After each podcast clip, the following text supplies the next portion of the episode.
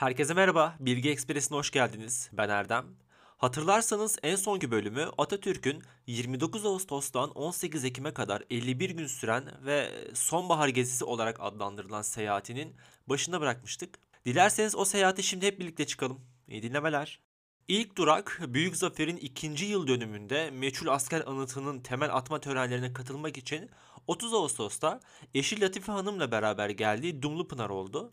Atatürk konuşmasında milli eğitimin öneminden ve Türk milletinin ulaşması gereken hedeflerden söz etti. Ardından bundan sonra asıl görevin gençlere düştüğünü şu sözlerle ortaya koydu. Gençler, cesaretimizi güçlendiren ve sürdüren sizlersiniz. Siz almakta olduğumuz terbiye ve irfan ile insanlık meziyetinin, vatan sevgisinin, fikir hürriyetinin en değerli temsilcileri olacaksınız. Ey yükselen yeni nesil, gelecek sizindir. Cumhuriyeti biz kurduk, onu yükseltecek ve devam ettirecek sizlersiniz. Sonrasında törende bir fotoğraf çekildi. Çekilen fotoğrafı Atatürk çok beğendi. Gerçekten çok güzel bir fotoğraf. Belki bölümün kapağına koyabilirim. Hatta Ulu Önder Atatürk'ün çok beğendiği bu fotoğrafı Tam Dergisi 21 Şubat 1927 tarihli sayısında kapağına taşıdı. Ardından trenle Eskişehir'e geçti. Tren 1.30'da Eskişehir'e varmıştı. İstasyon binasında yaklaşık bir saat süren bir görüşmeler yaptı. Ardından Afyon'a gitmek üzere ayrıldı oradan. Afyon'da kaldı mı kalmadı mı bilmiyorum ama devamında 10 Eylül'de Bursa'daydı. Bazı kaynaklarda da ertesi günü saat 14.30 sularında Bursa'ya vardı. Atatürk Bursa'da bulunduğu 10 gün boyunca çeşitli çalışmalar yaptığı şeklindeydi. Artık hangisi doğru kestiremiyorum tabii. Son gün yani 11 Eylül tarihinde Bursa'nın kurtuluşunun 2. yıl dönümü törenlerine katıldı ve burada yaptığı savaş ve geleceğe dönük düşüncelerini açıkladığı bir konuşma yaptığı şekline geçmekte. O çok net değil yani erişemedim bilgilere tam olarak. Dolayısıyla son günü 11 Eylül olduğuna göre ve kaynakta 10 gün Bursa'da bulunduğunu belirtildiğine göre geri kalan 5 günü ya yolda dura geçirdi ya da Afyon'a geçirdi. O 5 günlük süre bir kayıplığı var burada edindiğim bilgilerde. Bursa'daki konuşmasında şunları söyledi. Sayın Bursalılar, acıların, büyük yıkımların son bulduğu işaret olan Kurtuluş Bayramı'nda bu güzel beldeyi, bu verimli bölgeyi Türkiye Cumhuriyeti'nin büyük, uygar merkezlerinden biri durumuna ve şanına getirmek için üstümüze düşen görevin nedenli büyük, nedenli emek ve özveriyi gerektirdiğini de söylemek isterim. Arkadaşlar, Nilüfer çayı ve onunla birleşen çeşitli derelerle sulanan ovasıyla 2500 metre boylu dağının buzlu ve büyüleyici görünümüyle her türlü ilerlemeye aday olan bu bereketli, bu verimli memleket kesin olarak yaraşır olduğu uygarlık aşamasına çıkarılmalıdır. Efendiler, Bursa tarım memleketidir, sanat memleketidir, ticaret memleketidir, sağlık memleketidir. Bursa sahip olduğu doğal uyum ve güzelliğiyle sevinç ve şenlik memleketidir. Ancak sayın kardeşler, bilelim ve itiraf edelim ki Bursa bugünkü durumuyla boşa harcanan yüzyılların ve bu yüzyıllarda uğradığımız büyük yıkımların belirtisinden başka bir şey değildir. Bu değerli belde şu sıra kıvanç ve sevinci gerektirecek bir şey sunmuyor. Onun için yenilemeliyim ki memleketin beklediği kendine gelme ve uyanma ve ona göre çaba ve emek derecesi buyruktur. Bununla birlikte ey özverili ve memleketsever Bursalılar, siz Cumhuriyet'in ayrılmaz ilkesi olan uygarlık ve yenileşme yolunda yüksek yapıtlar yaratacaksınız. Böylece Türk Cumhuriyeti'ni her gün daha çok güçlendirecek ve sağlamlaştıracak öğelerin her zaman ileri saflarını bulunacaksınız. Bunda asla kuşku duymuyorum. Arkadaşlar, inkılabımız Türkiye'nin yüzyıllar için mutluluğu yüklenmiştir. Bize düşen onu anlayarak ve değerlendirerek çalışmaktır. Atatürk, eşi Latife Hanım ve beraberindekilerle birlikte törenden sonra Mudanya'ya gittiler ve burada beklemekte olan Hamidiye kuravizörü ile Karadeniz gezisine çıktılar. Karadeniz gezisine çıkıldı dedim, bazı kaynaklarda ise bu gezi rotasında uğranılan ilk şehir İstanbul olduğu yazmakta ve İstanbul'a 16 Eylül'e geldiği yazmakta. Kaynaklardaki tarihler birbirini pek tutmuyor ama sonuçta tarihleri değil gelişen olaylara takılmak gerekli. O yüzden devam ediyorum. Kaynaklarda Boğaz'dan geçtiği için İstanbul ziyareti bilgisi de bulunuyor. Belki böyledir. Trabzon'a gelişi bazı kaynaklarda 15, bazılarında 16 Eylül'ü gösteriyor, bilginiz olsun. Nihayet beklenen an gelmiş, Hamidiye vapuru ufukta görünmüştü. Trabzon'a gelişiyle ilgili devam ediyorum. Ya bu oranın yerel gazetelerinden aldığım, yerel internet sitelerinden aldığım bilgi, yani derleme sağdan soldan topladım. En ortak bilgi böyle oluyor. Nihayet beklenen gelmiş. Hamidiye vapuru ufukta görünmüştü. Bir yandan gemi yavaş ve nazlı bir ilerlemeyle limana yanaşırken öte yandan iskeledeki mahşeri kalabalık coşkun tezahüratlarda bulunuyordu. Kısa bir süre sonra kaleden ve gemiden toplar atılmaya başlanmıştı. Trabzon'un onur konuğu Gazi Mustafa Kemal'i karaya ayak basacağı yerde karşılamak üzere Trabzon milletvekilleri Rahmi ve Abdullah Beyler, Vali Cemal Bey hazır bulunuyorlardı. Kentin ileri gelenleri, asker ve sivil, komutan ve amirler, resmi ve özel bütün kuruluşlar, askeri birlikler, öğrenciler, öğretmen okulu izcileri ve özellikle Latife Hanım'ı karşılamak için gelen Trabzonlu hanımlar tören düzeninde yerlerini almışlardı. İstimbottan önce Latife Hanım'ın, ardından da Mustafa Kemal'in şimdiki uzun liman mendireğinin yerindeki taş iskelede karaya çıkmasıyla birlikte bütün Trabzonlular için günlerden beri süren vuslat sona eriyor ve sevinç gözyaşları içinde karşılanıyorlardı. Gerçekte bu vuslatın kaynağı da ta milli mücadele günlerine dayanıyordu. Acılarla dolu o günler, Mustafa Kemal'in kalbinde bir Trabzon, Trabzon'un kalbinde de bir Mustafa Kemal sevgisi oluşturmuştu. Trabzonluların günlerce süren bekleyişinden sonra ilk kez görme onuruna eriştikleri Gazi Paşa, belediye ve çeşitli cemiyetler, meclis ve kurumların başkanları ve üyeleriyle yabancı konsolosların, basın temsilcilerinin çoğunun ellerini sıkıyor, saf bağlamış okullu yetim kız çocuklarına, izcilere, askerlere selam ve övgülerle bulunuyordu. Gazi Mustafa Kemal Paşa ile birlikte İstanbul Milletvekili Hamdullah Suphi Bey, Gaziantep Milletvekili Kılıçalı Bey, Rize Milletvekili Rauf Bey ve Bozok Milletvekili Salih Bey de karaya çıkıyorlardı. Türk tarihine sonsuza dek batmayacak bir güneş gibi doğan Mustafa Kemal Atatürk, 5 sene önce ilk kez Samsun'a ayak bastığım zaman bana kalp gücü veren yurttaşlarımın ilk safına Trabzonluların bulunduğunu asla unutmayacağım diyerek Anadolu tarihi ve coğrafyasında her zaman kendine özgü bir yeri ve önemi olan Trabzon ve Trabzonlular için söylediği övgü dolu sözleri sonsuza dek tarih sayfasına bir onur belgesi olarak kaydediyordu. İskele'den meydana çıkan yolun her iki yanını hınca hınç dolduran Trabzonluların "Yaşa büyük Türk kurtarıcısı, hoş geldin Gazi Paşa, çok yaşa" dilekleri ve sevgi gösterileri arasında caddenin her iki yanını dolduran halkın arasından yavaş yavaş ilerleyen Mustafa Kemal ilk olarak belediyeyi ziyaret ediyordu.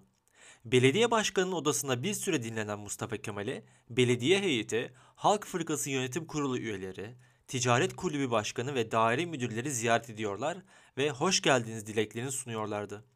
Çay ve sigara ikramından sonra beraberindekilerle birlikte Halk Fırkası'na hareket eden Gazi Paşa burada da bir süre dinleniyordu.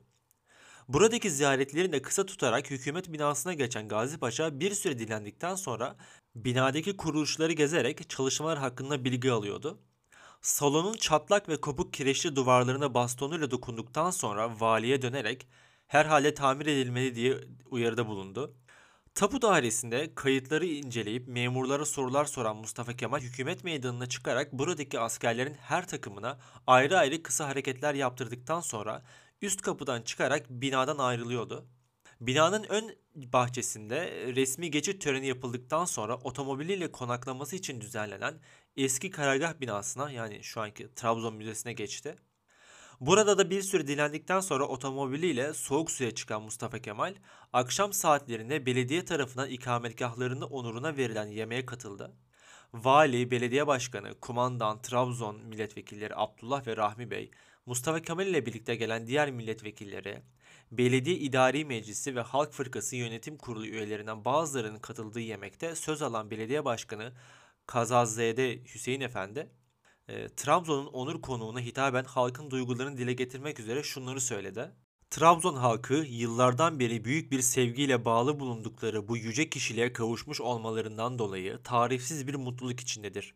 Kurtuluş gösterilerin bizzat canlı tanığı kendiniz oldunuz. Ancak bu coşku kalplerdeki saygı, sevgi ve bağlılığın belki de 100.000'de biridir. Sözlerime Türklerin çok bilinen bir duasıyla sona vereceğim. Allah büyük gazimizi başımızdan eksik etmesin. Amin. Kazazade Hüseyin Efendi'nin bu konuşmasından son derece duygulanan Mustafa Kemal, Trabzonlular için sonsuza kadar bir övünç belgesi olarak kalacak bir konuşma yaparak şunları söyledi. Trabzon ve Trabzonluları temsil eden bu önemli kişilerle Trabzon'da aynı sofrada bulunmaktan çok büyük mutluluk duyuyorum. Özellikle bugün yaptıkları coşkulu karşılamadan, gösterdikleri ciddi sevgi ve bağlılıktan dolayı yüce Trabzon halkına arz etmeyi görev bildiğim gönülden teşekkürlerimi bu seçkin topluluk aracılığıyla açıklama fırsatı bulduğum için son derece mutluyum. Efendiler, Trabzon halkının tamamını birlik ve beraberlik içinde gördüm. Kadınlarının, çocuklarının, ihtiyarlarının gözlerinde yaş gördüm. Bu ne coşkun duygulanma, bu ne sevecenlik, bu ne yüksek soyluluktur. Açıklamak zorunluluğundayım ki bugüne kadar yaşadığım hiçbir şeyin bu kıymetli memleket ve yüce halkından bugün gördüğüm ilgi kadar beni etkilememiş olduğunu görmüş ve anlamış bulunuyorum. Şundan emin olabilirsiniz ki Trabzon ve yüce Trabzonluları ziyaret etmek yıllardan beri içimde beslediğim derin bir arzu ve özlem idi. Ancak bugüne kadar beni bu mutluluktan yoksun bırakan koşulların neler olduğunu hepiniz biliyorsunuz. Bugün çok mutluyum. Çünkü bu zamana kadar sevenlerimi görmeme engel olan kötü koşullar ortadan kaldırılmıştır. Çeşitli zamanlarda gönderdikleri telgrafla beni görme arzularını belirten Trabzon halkının tamamını ziyaret edebilme onuruna erişebilmeyi çok isterdim. Ancak ne yazık ki onları şimdilik yalnızca selam ve sevgilerimi sunmak ve saygıyla anmakla yetinmek zorunluluğundayım.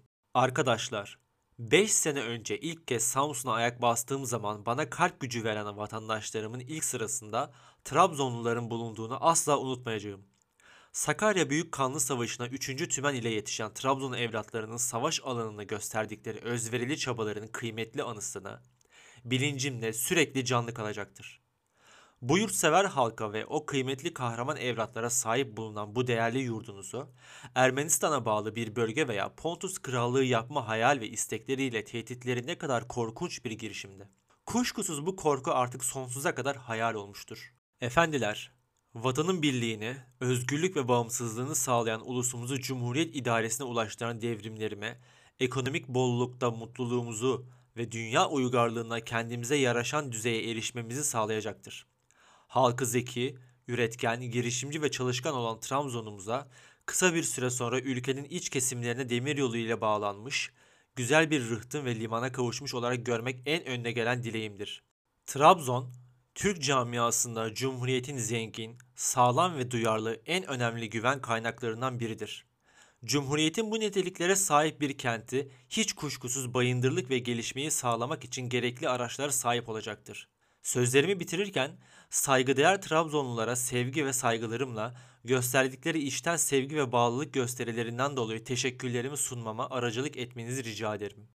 Trabzon'da geçirdiği ilk günün ardından halkın tek vücut halinde gösterdiği ilgi ve sevgiden çok duygulanan Mustafa Kemal, programın tamamlanmasından sonra Başbakan İsmet İnönü'ye çektiği telgrafta izlenimlerini ve mutluluğunu şu cümlelerle anlattı. Biraz eski Türkçe kelimeler var, onları atlayarak okuyacağım. Bugün öğleden önce saat 10'da Trabzon'a geldik. Deniz kıyılarından başlayarak karşılama alanına gelen halkın çok samimi ve kalbi tezahüratı arasında belediye, halk fırkası ve hükümete gidildi. Hükümet civarındaki kıtayı askeriyenin teftiş ve resmi geçidi mütakip şehirde tahsis olunan ikametgaha geldik. Muhterem halkın gösterdiği muhabbetten çok memnunum. Mustafa Kemal'in Trabzon'a gelişinin ertesi günü, yani bir gün sonra 16 Eylül 1924 Salı günü, pırıl pırıl bir günde saatlerin 14.30'u gösterdiği bir sırada belediye başkanı Kazazade Hüseyin Efendi tarafından bir toplantı düzenlendi. Bu toplantıya milli mücadele yıllarında ulusal bağımsızlık ülküsü uğrunda Mustafa Kemal ile aynı cephelerde omuz omuza vuruşan Trabzonlu gaziler de davet edildi. Mustafa Kemal'in salona gelmesi ve Kurtuluş Savaşı gazilerini görmesi üzerine samimi ve duygu dolu bir ortam oluştu. Kahraman Trabzon evlatlarıyla koyulduğu içten söyleşi sırasında onlara geçim sıkıntısı çekip çekmediklerini sorması üzerine içlerinde durumları hiç de iyi olmayanların bulunmasına karşı gaziler hep bir ağızdan "Hiçbir sıkıntımız yok, çok iyiyiz paşam, sağ olunuz" cevabını verdiler. Bu cevap üzerine belediye başkanı Kazazade Hüseyin Efendi, Gazi Paşa'nın kulağına eğilerek Trabzon gazilerinin gerçek durumlarını hakkında açıklamalarda bulundu. Yine bu sırada Kahraman Maraş'ın savunmasına büyük yararlılıklar gösteren, makineli tüfeğiyle bir Fransız birliğini dar geçitte durdurarak milis kuvvetlerimizin düşman tarafından çevrilmesini önleyen Hüsnü Çavuş, gösterdiği hedef uğruna yıllarca cepheden cepheye koştuğu, omuz omuza vuruştuğu ve kalbinin en müstesna yerinde yaşattığı Mustafa Kemal'in yüzünü görmüş, sohbetinde bulunmuş olmanın verdiği onur ve gururla ayağa kalkarak şunları söyledi. Muhterem Gazi Paşam, biz bu hizmetleri ulusal egemenliğimiz, ulusal bağımsızlığımız için, onurumuz için, Türklüğümüz için, şanlı bayrağımızın gökyüzüne sonsuza kadar dalgalanması için yaptık. Başkomutanımızla, Türk'ün ölümsüz güneşi gazimizle, 7 düvele meydan okuyup denize döktük. En büyük kıvanç ve övüncümüz sizi aramızda ve başımızda görmektir. Ulu Gazi Paşamız, Allah sizleri Türk ulusuna bağışlasın. Milli mücadelenin kahraman gazisi Hüsnü Çavuş'un bu sözlerinden çok duygulanan Atatürk salondakilere dönerek "İşte vatanı kurtaran ülkü, Kuvayi Milliye ruhu, sağ olunuz kahraman vatan evlatları" diye seslenerek dünyanın bir türlü çözemediği ulusal bağımsızlık savaşının gizli gücünü açıkladı. Gazi Mustafa Kemal Paşa, Trabzon'un kahraman gazileriyle belediyede yaptığı bu içten söyleşiden Ulusal Kurtuluş Savaşı'nın anılarını yeniden yaşamış ve çok mutlu olmuş bir şekilde ayrılarak hükümet binasına gerek hareket ediyordu. Burada bir süre Vali Bey ile görüştükten sonra Adalet Bakanlığı'na bağlı kuruluşların yöneticilerini kabul ederek onlardan çalışmaları hakkında bilgi aldı Mustafa Kemal. Daha sonra Ziraat Müdürü Faik Bey tarafından hazırlanan Trabzon Ziraat Haritası üzerine aldığı bilgiden çok mutlu oldu ve haritanın bir kopyasını alarak Faik Bey'e teşekkür etti. Milli Eğitim Müdürü Şemsettin Bey, ilin eğitim, öğretim hakkında bilgi verirken özellikle öğretmen sayısının yetersizliğinden yakındı ve bu konudaki eksikliklerinin giderilmesini istedi. Gazi Paşa'nın hükümet ve Trabzon listesinde yaptığı ziyaret sırasında eşi Latife Hanım, saat 15'ten 16.30'a kadar konaklamaları için ayrılmış bulunan eski karargah binasına Trabzonlu kadınları kabul edip sorunlarını dinleyerek onlara modern Türkiye Cumhuriyeti Devleti'nin Türk kadınına ne kadar önem verdiğini, toplumsal kalkınma ve gelişmenin kadınla kadın, erkek topyekün sağlanabileceği ve bu yolda gelecek yıllarda bir takım yasal düzenlemeler yapılacağının ilk işaretlerini verdiler. Hükümet binasındaki incelemeleri tamamlayarak otomobille liseye geçen Mustafa Kemal'in bina girişindeki kapının üzerinde yer alan Sultan Arması ve Tuğra dikkatini çekti. Lise müdürüne "Okulunuzun müzesi yok mudur? Bu aramaları oraya koysanız" diyen Mustafa Kemal bu sözleriyle tarihsel süreç içinde insan eliyle uygarlık adına üretilen değerlerin gelecek kuşaklara aktarılmasını sağlayacak çağdaş müzecilik konusundaki düşüncelerin de ipuçlarını verdi. İlk olarak öğretmenler odasına giden Mustafa Kemal orada bulunan bütün öğretmenlerle birer birer tanışıp bir süre sohbet etti. Akabinde sorular sormaya başladı. Sıra din dersi öğretmeni Ahmet Hamdi Efendi'ye gelmiş ve ondan "Velatin ve Züyetun" adlı ayetin açıklamasını yapmasını istemişti. Tabii ben bunu doğru okuyamadım belki. "Velatin ve Zeytun" adlı ayetin açıklamasını yapmasını istemiş. Yine de bu esnada tarih öğretmeni Rıfat Bey okullarımızda sürdürülen tarih öğretimi anlayışını eleştirdikten sonra öğretim programlarına Türk tarihine yeteri kadar yer verilmiyor demesi üzerine Atatürk, "Muallim efendi, bu sözlerinizden çok duygulandım. Artık bundan böyle Türk çocuğu kendi tarihini okuyacaktır. Bundan emin olabilirsiniz" diyerek 2 saatlik bir konuşma yaptı ve Türkiye Cumhuriyeti Devleti'nin yeni tarih anlayışını uzun uzun açıkladı. Bu açıklama ulusal egemenlik anlayışı üzerine kurulan yeni devletin ulusal tarih bilinci oluşturma yönüne daha sonra yapılacak bir dizi devrimin de ipuçlarını verdi. Trabzon Lisesi'nde yaptığı gezi ve incelemeleri tamamlayan Gazi Paşa buradan ayrılarak Kavak Meydanı'nda bulunan İpek Fabrikası'na gitti. Burada büyük bir ilgi ve dikkatli incelemelerde bulunduktan sonra fabrikanın büyütülmesi ve üretim artırılması dileklerini belirtti. Ardından memleket hastanesine gitti Mustafa Kemal. Burada bütün odaları birer birer gezerek incelemelerde bulundu. Hastaneden ayrıldıktan sonra geçen yıl açılmış bulunan ticaret okulunu ziyaret etti. Öğretmen okuluna gelen Gazi Paşa okulda bir süre incelemelerde bulunduktan sonra okulun hatıra defterine şu ölümsüz cümleleri kaydetti. 24 Aralık 1919 tarihinde Fevzi Paşa Hazretleri'nin dikkatine çeken öğrenci sayısı 25 iken bugün 16 Eylül 1924'te 176 olmuş. Aradan geçen süre ve koşullar dikkate alındığı zaman mutluluk duymak gerekir. Ancak ülkenin gereksinim duyduğu öğretmen sayısı düşünülecek olursa bu sayının 100 kat daha artırılması gerekir. Sayısal açıdan var olan bu eksikliği giderebilmenin tek yolu yetişen öğretmenlerin bilgi ve becerilerinin yüksekliği ile mümkündür. Ziyaretimdeki gözlemlerim ve edindiğim izlenimler bana bu güvenceyi vermiş umurumdadır. Bundan dolayı müdür ve öğretmenlere teşekkür ederim. Yeni kuşak en büyük cumhuriyetçilik dersini bugünkü öğretmenlerden ve onların yetiştireceği öğretmenlerden alacaktır. onu da anımsatırım. Öğretmen okulundaki incelemelerini tamamladıktan sonra Gazi Paşa Caddesi'nin temel atma törenine katılmak üzere okuldan ayrıldı. Milli mücadelenin önemli merkezlerinden biri olan Trabzon ve Trabzonluları onurlandıran Atatürk'ün belediye meydanına gezdiği bir sırada o zamanki Şems Oteli ile Suluhan arasında durarak buradan denize ulaşan bir cadde açınız diye buyurmaları üzerine belediyece gerekli hazırlıklar tamamlanarak 16 Eylül 1924 Salı günü akşam saatlerinde temel atma töreni düzenlendi. Bugün Gazi Paşa Caddesi olarak anılan caddenin açılışını yaptı ve burada otomobiliyle Halk Fırkası'na geçti. Trabzon'un onur konuğu olan Gazi Paşa'nın onuruna Halk Fırkası tarafından fırka binasında bir akşam yemeği verildi. Yaklaşık 2,5 saat süren ve Halk Fırkası Yönetim Kurulu üyeleri dışında birkaç seçkin davetlinin katıldığı yemekte fırka üyelerinden Hacı Kadızade Arif Efendi, Trabzonluların duygularını belirtmek üzere Gazi Mustafa Kemal'den izin alarak şu konuşmayı yaptı. Saygıdeğer Cumhurbaşkanımız kentimizi onurlandırdıktan sonra fırkamızın davetini geri çevirmeyip aramıza katılarak bizleri de onurlandırdığınız için yüce kişiliğinize ve hanımefendiye sonsuz teşekkürlerimizi sunarız.